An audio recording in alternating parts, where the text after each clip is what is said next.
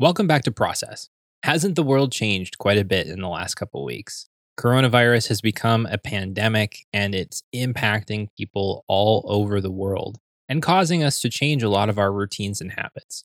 I want to talk a little bit about that today, but first, I wanted to remind you of my Learn OmniFocus appearance.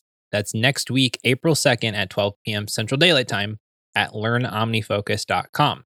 This is for Learn OmniFocus members only, the live stream is, but it will be available for free later on. I'll be sure to link to that in the show notes and in the community once that is the case. If you haven't signed up for Learn OmniFocus and you're an OmniFocus user that wants to level up your skills, I definitely recommend signing up.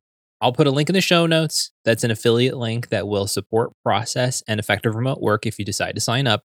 And I would love to have you on the live broadcast that day. Again, learnomnifocus.com, April 2nd at 12 p.m. Central Time. Another thing that we're doing at Effective Remote Work is refocusing our content strategy. We're working on producing more videos on YouTube geared toward remote workers, and that's because of the coronavirus outbreak. There's a ton of people who are now working from home and trying to navigate this process and how the heck do you be effective? How the heck do you even do this with kids around and things like that? And so we really want to be able to invest in that segment of people as well as remote workers in general and help equip people to live effective lives while working remotely. If you haven't subscribed to our YouTube channel, head on over to YouTube and search for effective remote work. We have not only these videos for remote work, but we have some productivity videos and the recordings of this podcast available there as well. For today's topic, since we're living in such a time where people are feeling anxious and scared and depressed and are stuck at home, it can be really easy to get stuck in this depressed, hopeless feeling state. And that's not really a great place to live, even though the circumstances in our world can very easily guide us there. But I wanted to discuss how to stay hopeful in a time of fear. Why is this relevant to productivity and personal effectiveness? Well, when you're living in a hopeless state, when you're living from a place that doesn't see the optimistic side, you're seeing the pessimistic side of the world, it's a lot easier to gear yourself up to invest, to put effort into things that have a return in the long run. But the most effective thing you can do in a season where the world is falling apart is to try to invest in the future instead of worry about today.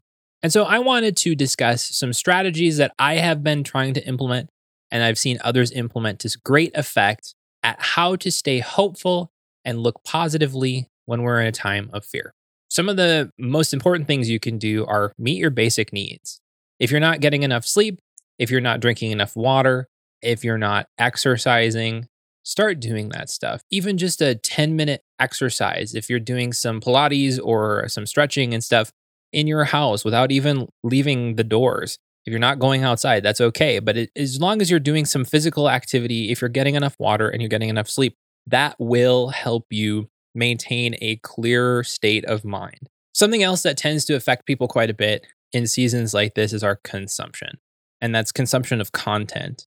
News sources are generally focusing on the negative. There's a few positive headlines that float through every once in a while, but generally it's this government isn't handling this very well these people are dying, this thing is happening. And those are things that we do need to be aware of because they can have real life impacts on us. But if you're consuming that all day long, your perspective of what's going on around you is going to be colored by that news. Something you can do instead is to, well, for one, stop consuming so much negative news. It's a hard thing to do when we're looking for information that gives us some sense of control or uh, this understanding that maybe something good is happening. Maybe there's a change in the tide. Maybe something is going to shift and this is going to end sometime soon. We're all looking for that, I think, in this time and in this season. But you can look for the good on your own in the midst and not have to rely on the news for that. There are tons of people that are being generous, tons of people that are raising their hand to say, Yes, I'm going to make masks. Yes, I'm going to do this. I'm going to help my neighbors out. And there's always more good going on than you think. Negative news tends to take precedence because it gets ad revenue, because it holds people's attention, but you can find good news going on right in your community. The world is in a much better state than it actually seems at this point in time. It's just a matter of how you look at it. Another thing you can do to get yourself above the negativity is to journal. and to try to even just process through what's going on in your life. Something that journaling has done for me over the course of the years is it's developed a sense of emotional awareness.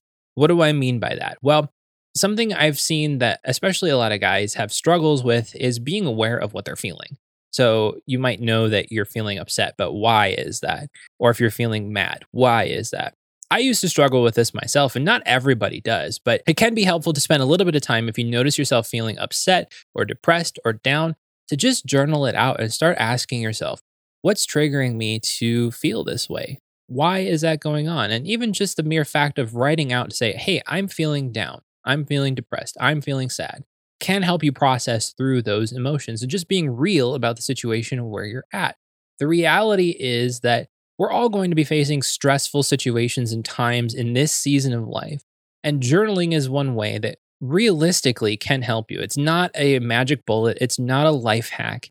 It's just the mere fact of being able to process your emotions, process what's going on in your life in an external format that's not complaining, that is something that is going to give you some solid feedback to yourself. You can look back on that in a couple of weeks and say, oh, yeah, that's why I was feeling that way, even though you might not have clarity in the moment. Sometimes getting it out on paper and then removing yourself from it and coming back to it later gives you clarity and then also helps you give you understanding so you can do better or change the way you're doing things in the future.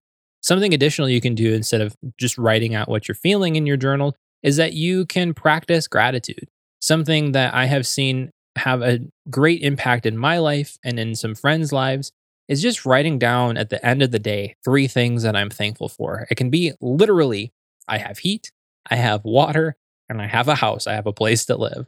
Sometimes it's I'm so grateful that I had time to play with my kids today. I'm so grateful that I was able to have a great conversation with my wife or that I was able to hold my baby while he was sleeping, even though he hasn't been sleeping at night.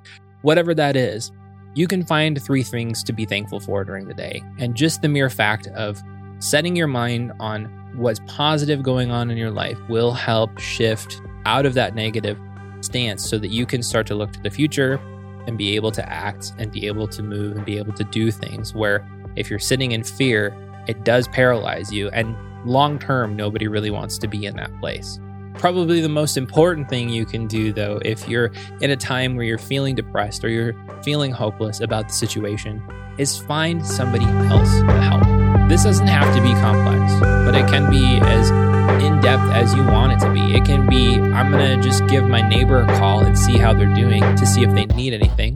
It can be, oh, there's this kid that I ran into the other day that wants to learn guitar. So maybe I'll hop on a Zoom call with them to try to teach them a few things because I have a bunch of spare time. This can be I'm going to start up a new website and I'm going to write articles about how to produce music. Whatever it is, if you're setting yourself on trying to help other people in this time, it gets your mind and your eyes off you. And ultimately, that's where a lot of this negativity and a lot of this hopelessness and depression can drag us down. Now, granted, it's not going to be a universal case for everybody. Sometimes there's just really bad stuff going on and it's hard to get above it. But generally, if you're dealing with hopeless feelings about the world today, these are some things that you can try to get above the hopelessness and find a place of hope, find a place of purpose, find a place of life in this time where everything looks fairly grim. That wraps things up for this episode today. I know it's a little bit heavier of an episode, but the world around us is pretty heavy. I really honestly just want to help you move through this time to be effective, to stay on track. But just do remember that things will get better, even if things are looking down right now. They may not look the same after all of this is done, and that's okay, but it will get better. If you have any feedback on this episode, do send us an email at hello at effectiveremotework.com or hit us up in the community at community.effectiveremotework.com as well. We'll chat in the next one.